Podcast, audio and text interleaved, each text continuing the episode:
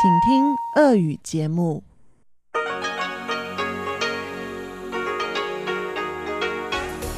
В эфире Международное радио Тайваня.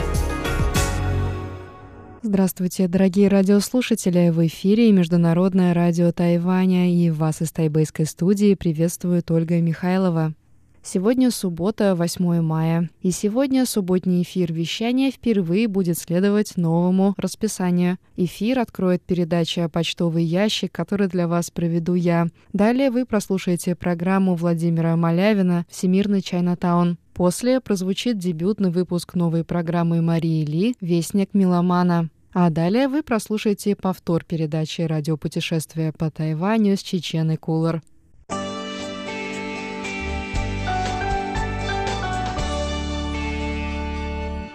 Итак, мы начинаем выпуск программы нашей еженедельной рубрики «Почтовый ящик».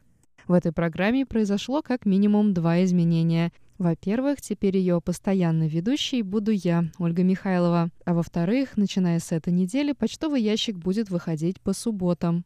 Всю неделю я с нетерпением буду ждать ваших писем, чтобы в субботу раскрыть конверты и зачитать ваши рапорты, ваши оценки нашего вещания за прошедшую неделю, а также ваши вопросы, ваши отзывы и предложения. Я надеюсь, что у нас с вами получится интересная беседа, и без лишних слов перехожу к вашим письмам.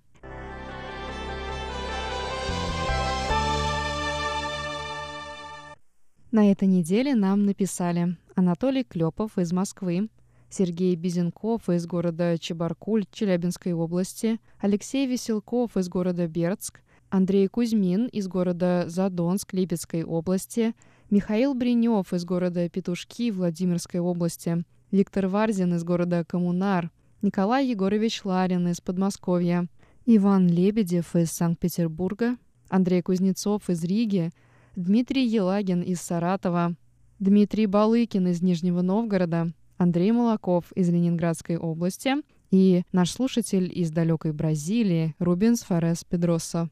Сначала я по традиции зачитаю ваши рапорты и оценки нашего звучания, а затем отвечу на вопросы, которые вы прислали нам на этой неделе. А в конце программы я расскажу вам о теме грядущего воскресного шоу.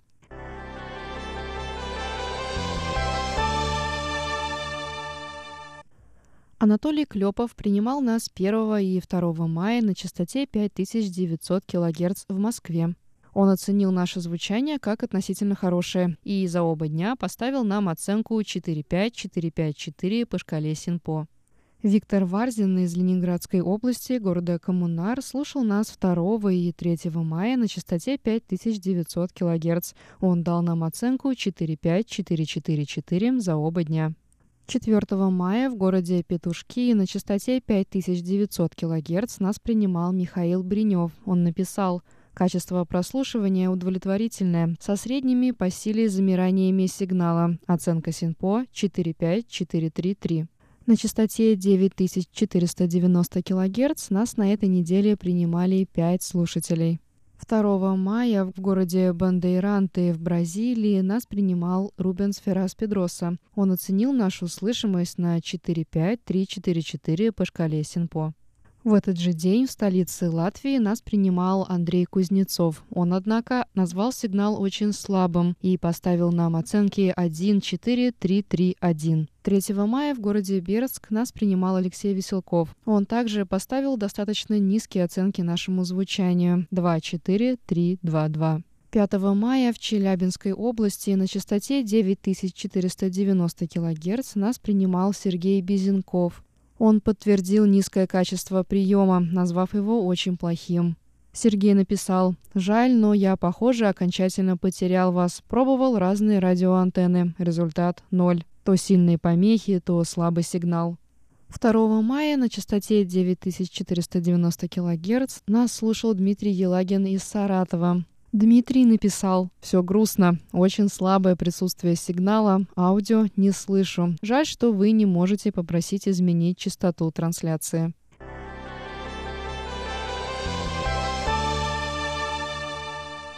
А теперь давайте прочитаем пару ваших писем. Андрей Молоков написал отзыв на выпуск радиопутешествий по Тайваню ведущей Чечены Кулер, в котором она делилась впечатлениями о посещении тайваньского парка аттракционов. Андрей пишет, сразу вспомнил, как 10 лет назад побывал в парке подобного формата в Испании, Порто-Вентура. Огромная территория, развлечения на любой вкус, многочисленные аттракционы, карусели и, кстати, тоже был поезд и даже с настоящим паровозом. Андрей также спрашивает, Будет время, расскажите, пожалуйста, а есть ли на Тайване аквапарки? Правда, учитывая проблему водного ресурса на острове, такое развлечение, наверное, есть водное расточительство. Андрей, вот что по вашему вопросу мне удалось найти. На Тайване достаточно много аквапарков, причем большинство из них расположены в центре острова. Они здесь разных размеров, но в основном это водные горки, которые объединены с другими аттракционами уже на земле, то есть они являются частью более крупных парков аттракционов. Удивительно, но, судя по информации, которую я нашла в интернете, все парки работают, несмотря на засуху. В Тайбэе есть еще одно очень интересное место. В районе около станции метро Гунгуань есть аквапарк. Но это не тот аквапарк с разными захватывающими аттракционами, о котором вы, возможно, подумали. Там есть пара горок для детей, но в целом это просто парк, который посвящен воде. Главной достопримечательностью парка является музей питьевой воды Drinking Water Museum. Он расположен в шикарном историческом здании, построенном в 1908 году. В нем располагаются 9 мощных насосов, которые когда-то использовались для откачки воды из реки Синдиен. Вода очищалась здесь же через специальные системы очистки, а потом отправлялась на водохранилище на горе Гуаньинь. Впоследствии система устарела, и в 1977 году станцию очистки воды перенесли выше по течению. В 1993 году в здании был открыт музей питьевой воды. Вскоре, правда, он был закрыт на реновацию, но 1 мая 2000 года музей вновь распахнул двери для посетителей.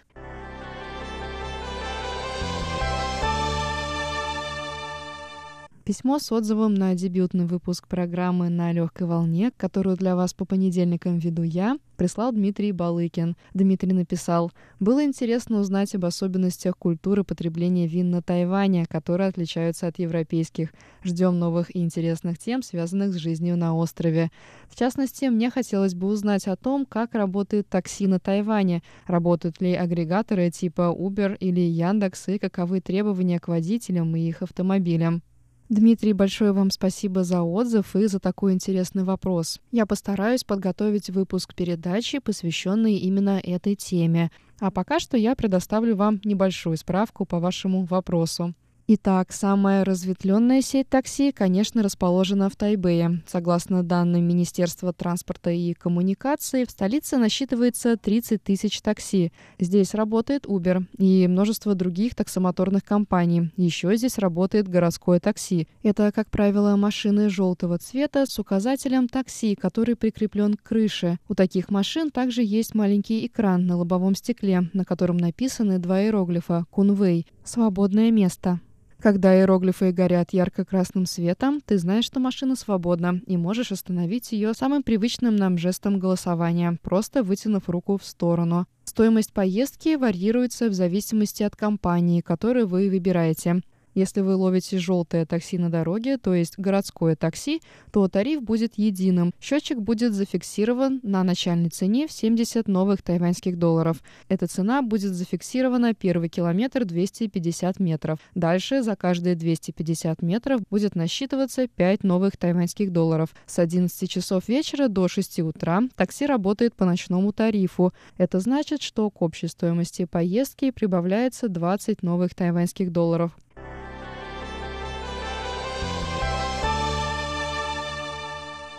Как я вам и обещала, я расскажу вам, о чем будет воскресное шоу на этой неделе. В этот раз мы будем вести эфир со второго славянского базара, который будет проходить в Тайбэе. Славянский базар будет приурочен одновременно Дню Победы и празднованию православной Пасхи и пройдет 8 мая. Ведущие русской службы соберутся на праздники и постараются запечатлеть для вас атмосферу этого замечательного события. Слушайте запись нашего репортажа уже в это воскресенье. На этом программа «Почтовый ящик» подошла к концу. Большое спасибо за ваши рапорты и письма. Напоминаю, что писать нам можно по адресу russ@rti.org.tw. Я буду с нетерпением ждать ваших вопросов на новой неделе. А пока что желаю вам отличных выходных. До встречи на волнах МРТ.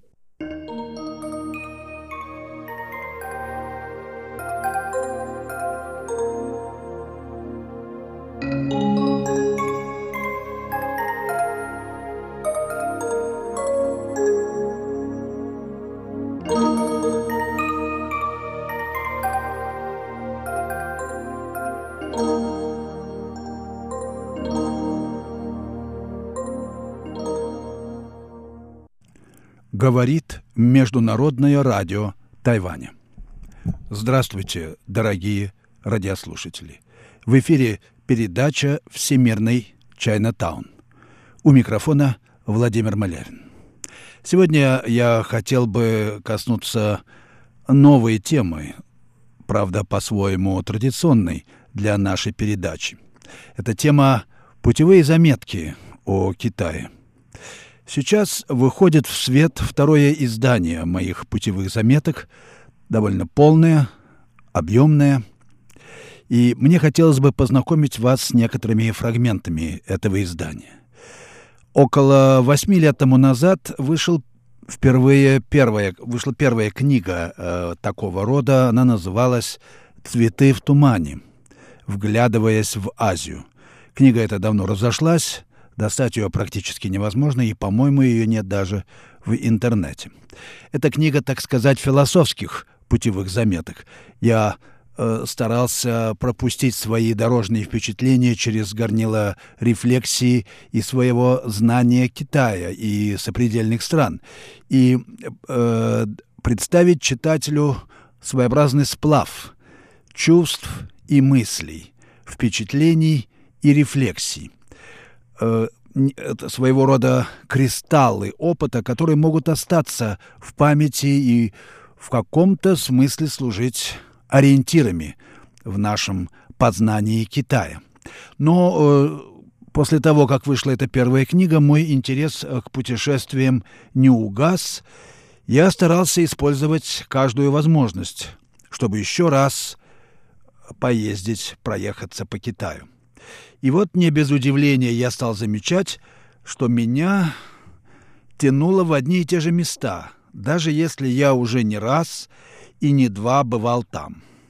Так что моя эпопея китайских странствий неожиданно стала напоминать школьный урок повторения пройденного.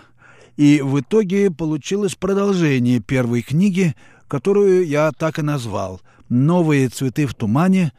Повторение пройденного».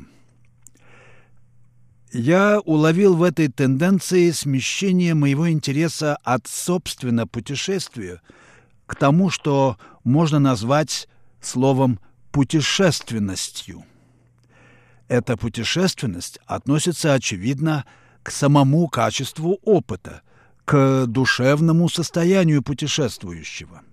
Перемена в своем роде естественная и логическая. Мысль о мысли о предмете свойственно превращаться в предмет мысли. А смысл путешествия – это встреча человека с миром, которая открывает ему что-то новое и тем самым что-то меняет в нем. Именно поэтому в путешествии заключен особый путь мысли и даже философии, где размышление исходит не из какой-то отвлеченной общей идеи, а из конкретного события, нередко анекдотического случая. И на этой основе невозможно выстраивать обобщение. Такое размышление обречено быть разговором вокруг да около, отчасти салонным остроумием или даже балагурством, и может прийти разве что к назидательному суждению, или, если взять его потенциально высшую точку к многозначительному безмолвию, что, впрочем, очень соответствует восточной мудрости, восточной мысли. Это безмолвие на самом деле и с самого начала обуславливает и оправдывает такого рода размышления по случаю. Таким безмолвием и завершается речь восточных мудрецов. От того же эта речь несет в себе сильный заряд иронии, а порой и искреннего юмора. Как иначе поведать об истине, которая всех соединяет, но всегда предстает частным случаем, даже исключением из правила?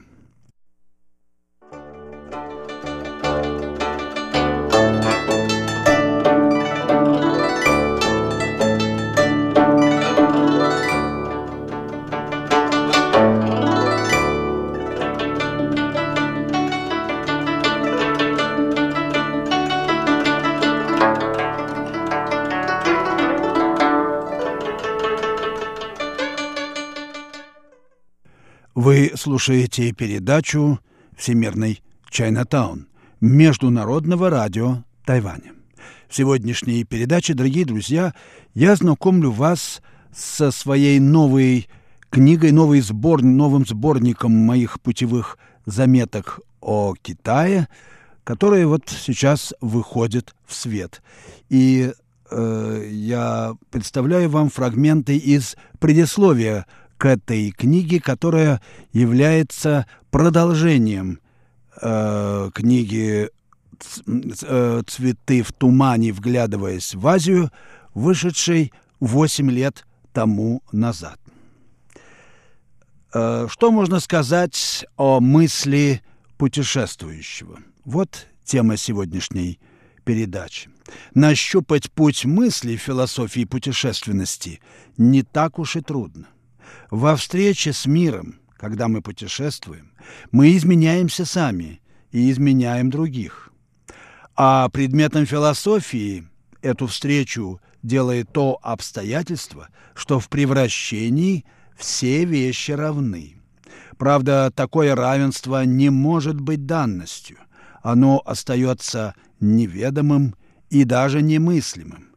Именно это отсутствующее единство обеспечивает преемственность существования в его творческих метаморфозах.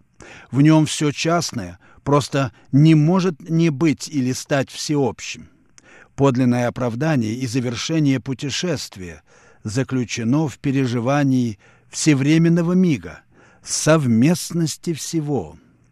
Поистине, путешествия расширяют нашу жизнь до вселенских масштабов – и оно несет в себе обетование вечности.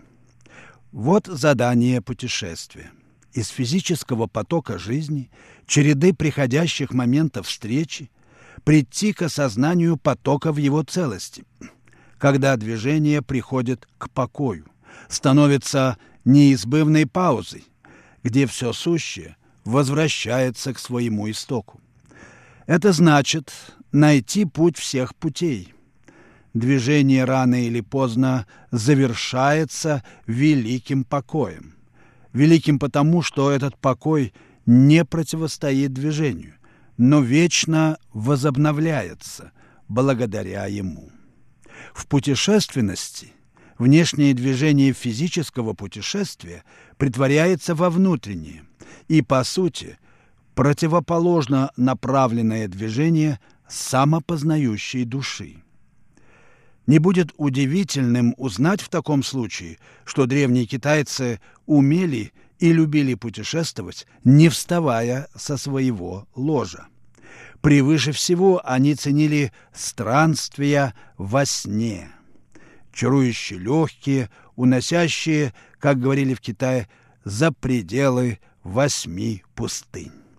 Более того, в древнем Китае странствия – занятия искусствами и душевная радость обозначались одним и тем же словом – «йоу». Вольное странствие в уме считалось первым признаком мудрости, ведь оно не знает преград и не требует усилий. Высочайший, величайший путешественник не выходит со двора, говорили древние даосы. Известный даос Ван Чуньян, живший в XII веке, говорил о двух видах странствия в облаках. Первый – это путешествие внешнее, когда путешественник, писал Ван Чуньян, любуется разнообразием и блеском городов, больших и малых, наслаждается красотами башен и павильонов, храмов и монастырей. Конец цитаты. Такие странствия по Ван Чуньяну только изнуряют тело, истощают богатство и омрачают ум, а потому приносят вред. Истинная польза путешествия, говорит Ван Чуньян, заключается в том, что оно помогает, я цитирую, постичь свою природу и судьбу, вникнуть в утонченное и сокровенное. Восходя на заоблачные вершины, такой путешественник посещает просветленных учителей и не утомляет себя. Приправляясь через широкие потоки и бурные воды, он приобщается к Дао и не ведает усталости.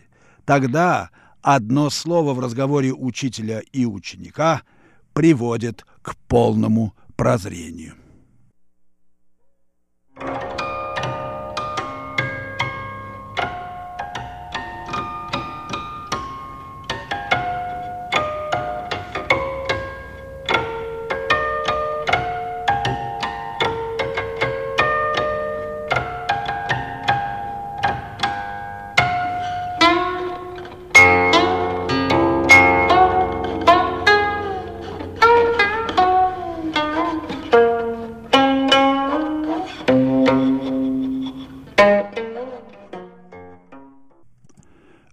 слушаете Международное радио Тайваня, передачу «Всемирный Чайнатаун».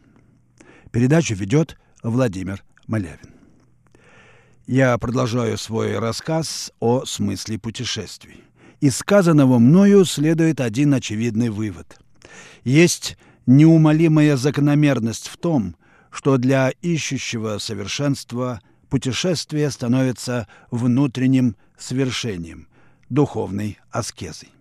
В деле познания правды жизни мы поневоле начинаем с внешнего, обходительного действия, ходим вокруг да около, сокровище сердца. Ведь наше присутствие в мире невозможно вывести вовне и сделать предметом рефлексии. Дальнейшее движение может быть только направленной вовнутрь и постепенно суживающейся спиралью. Оно, в конце концов, приводит к прозрению, то есть точке внутреннего покоя в фокусе мирового круговорота. Это истина трех уровней предания или трех колесниц учения, ярко проявляется, например, в тибетском обычае ритуального обхода святого места, то есть кора. Есть кора внешняя, кора внутренняя и кора, собственно, духовная, недоступная ни воображению, ни мысли.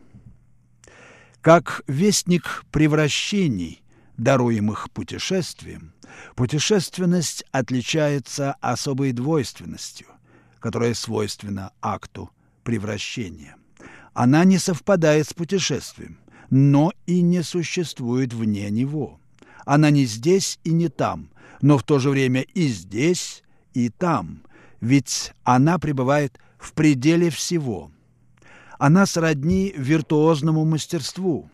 Виртуоз дела свободен от ограничений, налагаемых материальными условиями практики. Он как бы забывает и себя, и орудия, и материал своего труда. Но как раз поэтому он может сосредоточиться на глубине самого ритма, целостном алгоритме своей деятельности, превосходящем физические факторы. Его предполагаемое забытье одаривает необыкновенной ясностью духа. Для него поток времени сходится в одно мгновение, так что его сознание может оставить всякое попечение и искать безупречного соответствия цельности бытия, каковая, конечно, не может быть объектом или опорой мысли. В состоянии путешественности мысль способна только летать и не желает ничего другого. В своих сокровенных странствиях мудрый волен находиться где угодно, не находясь нигде, обитать в бесчисленном сонме миров, ни с чем себя не отождествляя, резвиться как ребенок, не ведая границы между воображением и действительностью, легко переходя от сна к яви, от знания к незнанию и наоборот. Но он не просто ребенок, но и великий стратег, который умеет, скользя на грани видимых и невидимых миров, обнимать все оппозиции и поворачивать к своей, но и общей пользе колесо фортуны.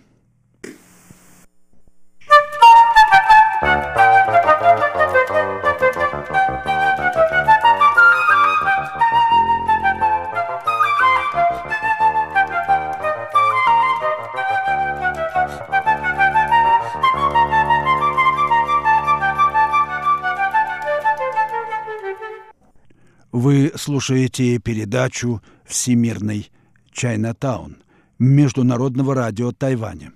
Передачу ведет Владимир Малявин.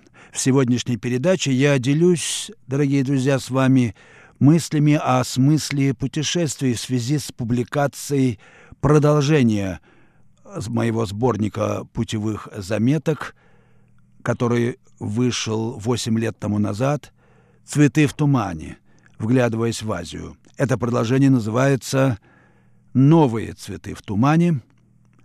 Повторение пройденного» и содержит в себе записи о моих путешествиях за последние несколько лет. Итак, событие встречи, как я сказал, э, соответствует метаное, самопревосхождению ума – это его перспектива, его задание. И в этом встреча возвышается до вселенской событийности всего, обретает силу нравственного воздействия. Путь духовного совершенствования, просветления сознания приобретает здесь характер самонастройки, или, говоря по-китайски, самовыправления, равнозначного утончению, одухотворению внутренней чувствительности. Таков, как мне видится, самый действенный и даже, может быть, единственно возможный способ связи единичного и всеобщего, актуальности мгновения и мирового всеединства. Мудрый путешественник идет вперед, возвращаясь к началу всего – он, согласно классическому изречению, подобен слепцу без посоха, но, стоя на пороге всех явлений, видит несравненно дальше и яснее других. Череда его возвращений к истоку запечатлевается в глубине его сознания, исподволь задавая жизненные ритмы, закладывая мельчайшие, еще беспредметные семена памяти воспоминания о незапамятном, из которых вырастает память индивидуальная. А та, благодаря отбору ее наиболее заметных моментов в поле духовной совместности, служит созданию репертуара сверхвременных и уже публичных типовых форм опыта, которые и образуют арсенал культурной традиции. Если превращение есть первичная реальность существования, то все образы мира, включая и наши самообразы, являются для нас превращенными образами реальности или, проще говоря, ее подобием, мнимостью, следом, даже неизбежной иллюзией. В свете превращения все образы и формы ничего не выражают и не обозначают – а носят характер иносказания, намека, загадки, курьеза, эксцентризма творческого порыва, Они представляют непостижимую инаковость, предел понятого и понятного. На этом я заканчиваю сегодняшнюю передачу. Вы слушали передачу «Всемирный Чайнатаун». Ее подготовил Владимир Малявин. Я поздравляю вас, дорогие друзья, с замечательным праздником Победы. Желаю вам всего доброго. До следующих встреч в эфире. Вестник меломана. Музыкальный журнал. В эфире русской службы Международного радио Тайваня первый выпуск музыкального журнала «Вестник меломана». У микрофона Мария Ли. В нашем новом музыкальном журнале я буду чередовать передачи, посвященные классической и популярной музыке, песням минувших лет, музыке коренных народов Тайваня. И сегодня я с некоторым трепетом представляю вам нашего первого гостя. В первом же выпуске мы задаем довольно высокий регистр и приветствуем в нашей студии замечательного пианиста и дирижера, лауреата международных конкурсов Ивана Янакова.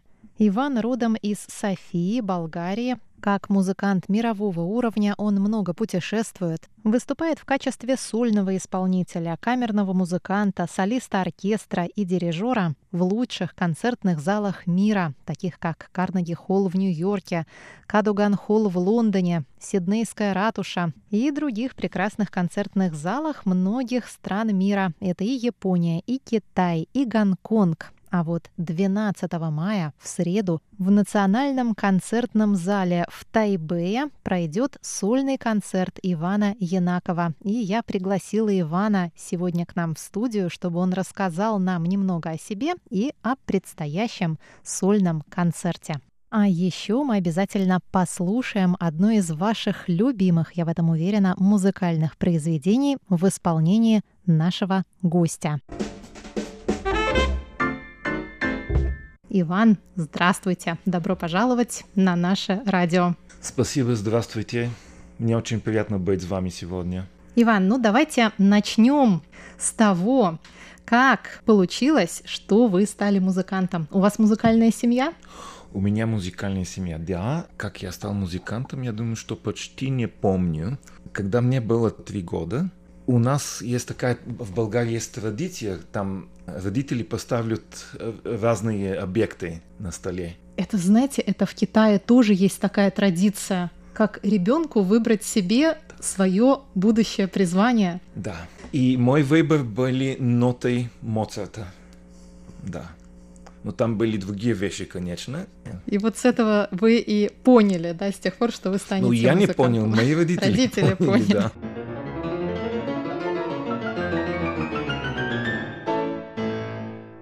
Дорогие друзья, пусть вас не удивляет резкий скачок от одной темы к другой. Дело в том, что уже во время записи интервью мы с Иваном поняли, что одним выпуском «Вестника Меломана» мы не обойдемся, и в следующем выпуске мы продолжим беседу с Иваном, а так как этот выпуск выйдет в преддверии сольного концерта Ивана Янакова, мы, собственно, к этому концерту тут же и перепрыгнем.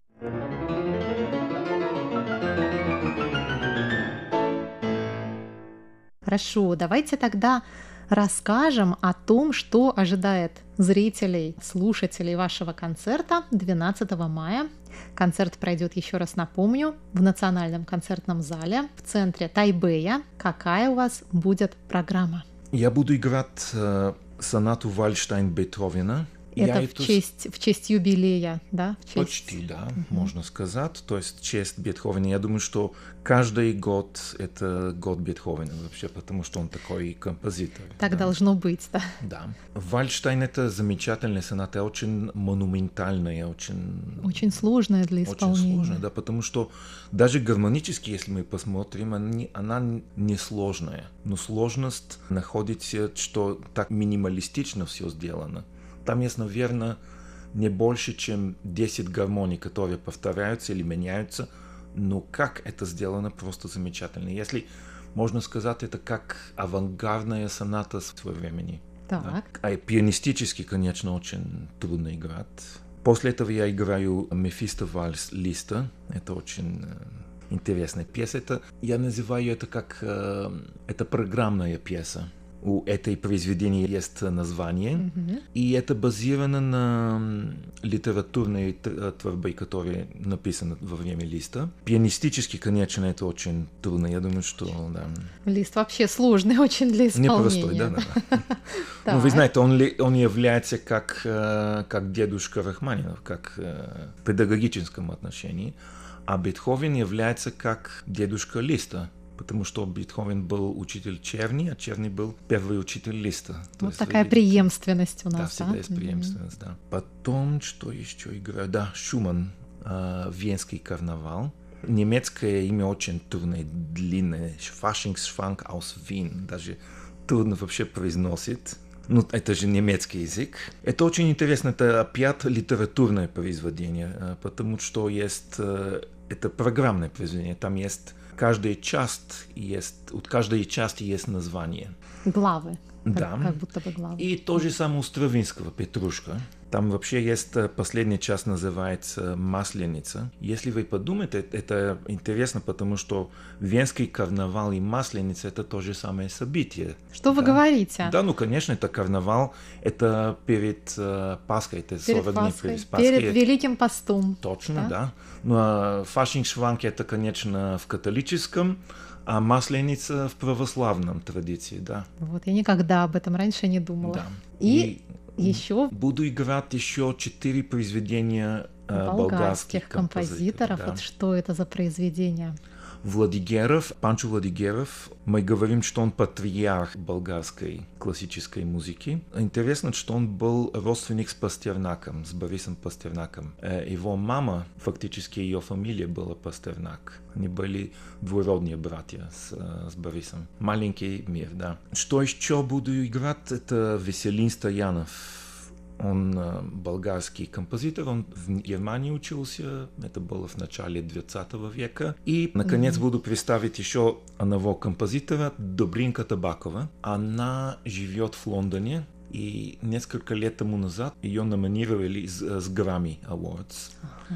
Известные русские музыканты, как Миша Майский, как Гидон Кремер, они играли ее произведения. Ну, замечательная, замечательная программа. Вы ее сами составляли? Да. Это ваша идеальная программа, получается. Да, конечно. Но знаете, потому что я очень люблю кушать. Я думаю, что когда шеф делает свое меню, он поставит, что то, он что любит. он сам да, любит, да, да, да? да? А вы ставите то, что вы сами любите играть. Потому что я как раз хотела вас спросить, вот когда вам не нужно готовиться к концерту, когда вы играете что-то вот для себя, для души, что вы больше всего любите исполнять просто для себя, для удовольствия? Хм, это интересный вопрос. Это мои когда вам не нужно импровизации. Да, когда вам да. не нужно никого поражать, когда вам не нужно просто для себя. Обычно я импровизирую что-то для себя, для никого другого.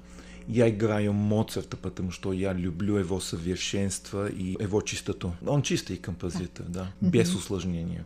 Иван, большое вам спасибо. Я хотела бы спросить вас, что мы сейчас послушаем вместе с нашими радиослушателями? Что вы нам предложите? Так, я буду предложить э, мое исполнение листа. Это Мефисто Вальс который прозвучит 12 мая на концерте.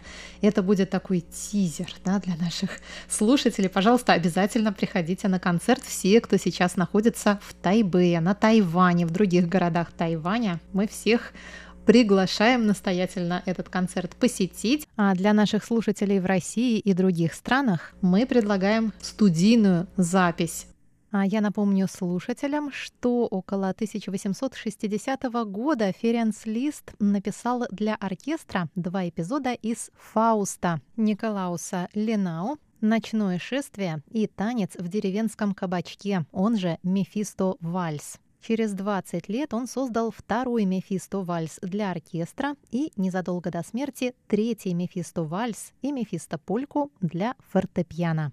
Итак, Ференц Лист «Мефисто Вальс» в исполнении Ивана Янакова.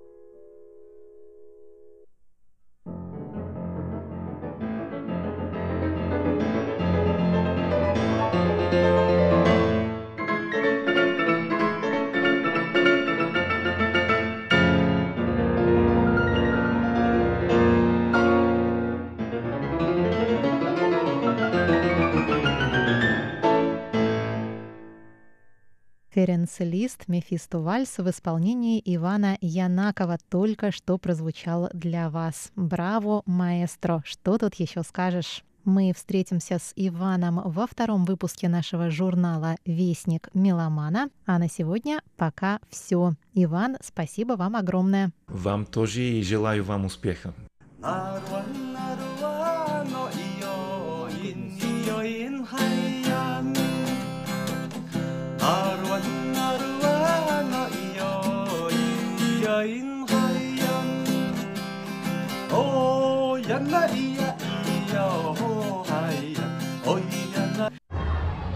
Привет, друзья! Сегодня будет репортаж с парка развлечений, с парка аттракционов. Вообще, мне кажется, тут и э, есть все, тут есть и зоопарк. А, нахожусь я сегодня в парке Лив Фуцун, и давайте пойдемте посмотрим, что тут можно поделать.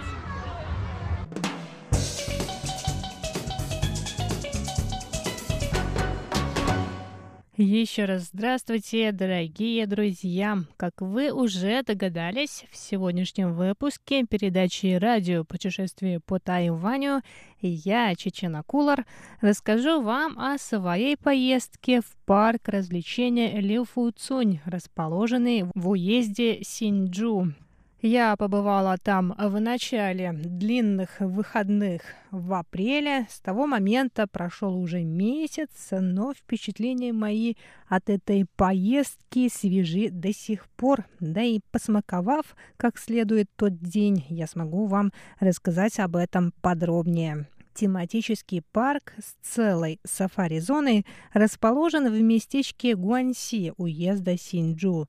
Из Тайбэя на машине до парка можно добраться где-то часа за полтора, что я и сделала в ту субботу в начале апреля. В Тайбэе тогда с утра накрапывал дождик, и, посмотрев на прогноз погоды в близ лежащих городах, я решила, что надо бы сбежать из столицы на денек ближе к солнцу. Да и приложение с прогнозом погоды показывало солнце в Синджу.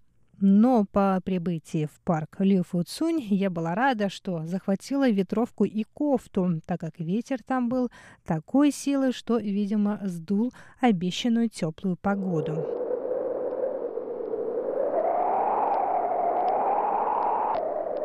Но ничего страшного, подумала я. Меня же ждет целый день аттракционов, разных зверушек, сахарной ваты и прочей вредной еды. Ведь, живя в городе, иногда так и хочется в один день предаться детским шалостям, а тут и повод появился. Я еще ни разу не была в тайваньских парках развлечений за 8 лет жизни на острове.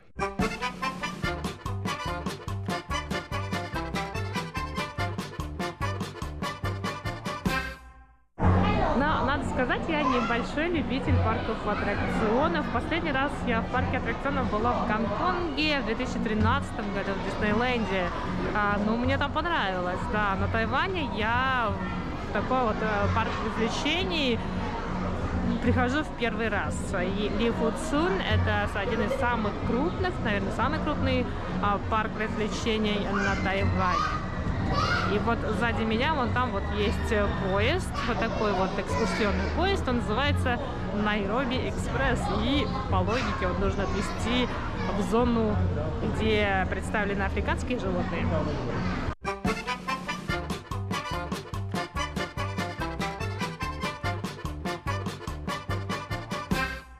А пока немного справочной информации о парке Люфу Цунь. А теперь внимание, дорогие слушатели. Угадайте, когда парк Люфу Цунь впервые открыл свои двери посетителям? В 1979 году, представляете, лишь спустя 24 года после открытия первого Диснейленда в Калифорнии – с 1979 по 1989 этот парк назывался Парком дикой природы Люфу, а в 1989 его переименовали в тематический парк деревня Люфу Люфуцунь. Что же тематического в этом парке, возможно, спросите вы? А то, что в нем есть четыре зоны – Арабское королевство, африканская сафари-зона, Южно-Тихоокеанская зона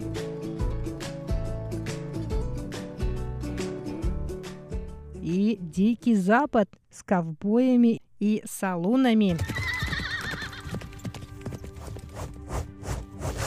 точнее магазинами и ресторанчиками, стилизованными в эстетике Дикого Запада. Сафари-зона в парке Лифуцунь первая, в которой я побывала, а привлекли меня рекламные плакаты с урикатами. Да, именно с этими милыми зверушками, которые бегали внутри своего стеклянного аквариума, прямо напротив входа в эту зону. За сурикатами можно понаблюдать, забравшись в специальную трубу с прозрачным колпаком. Но так как этим в тот день занимались только маленькие дети, я немного постеснялась. А теперь я вот думаю, что зря.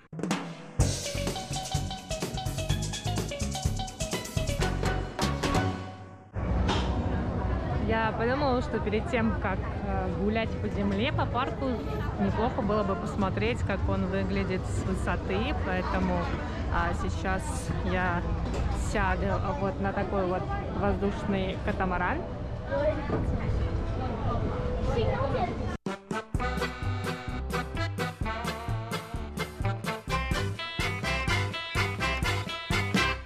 Сооружение, которое я назвала воздушным катамараном, состоит из рельсов, по которым едут двухместные кабинки. Чтобы поехать, нужно крутить педали, прямо как на катамаранах из моего детства. Ну а с высоты можно совершенно безопасно понаблюдать за дикими животными из африканского континента. В сафари-зоне парка Люфуцунь живет огромное семейство буйволов, жираф, слоны, горные козлы и много-много других животных. А спустившись на землю по сафари-зоне, можно прокатиться на поезде Найроби-экспресс.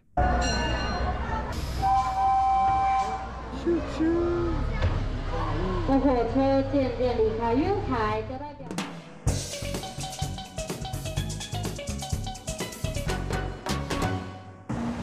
и какой же парк аттракционов без самого аттракциона. Поэтому я решила прокатиться на одном из них. А в своих впечатлениях я расскажу вам чуть позже.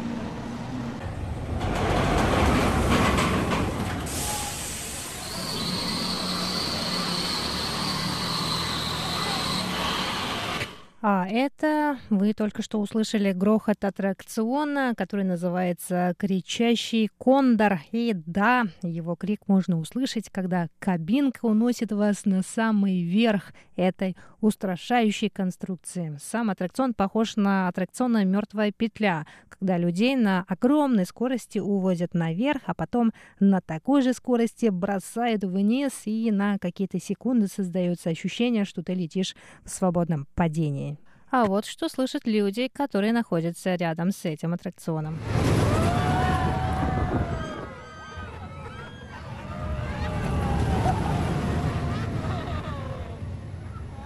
Ну что же, только что я прокатилась вот на этом вот аттракционе, и мне кажется, все мои душевные силы ушли на то, чтобы кричать. Я вам покажу, что это такое, и вы поймете, почему я сейчас вот в таком состоянии.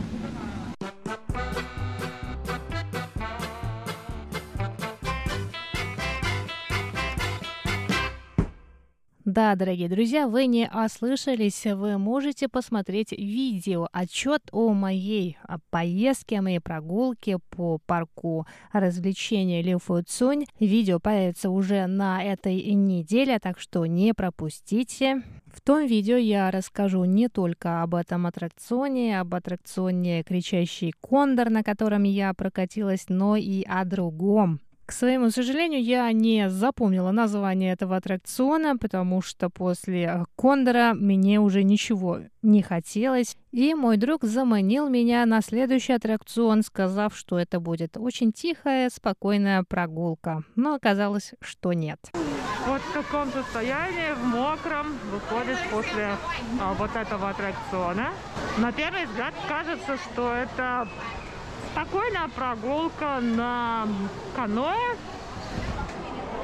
Но там ждут два очень высоких сюрприза.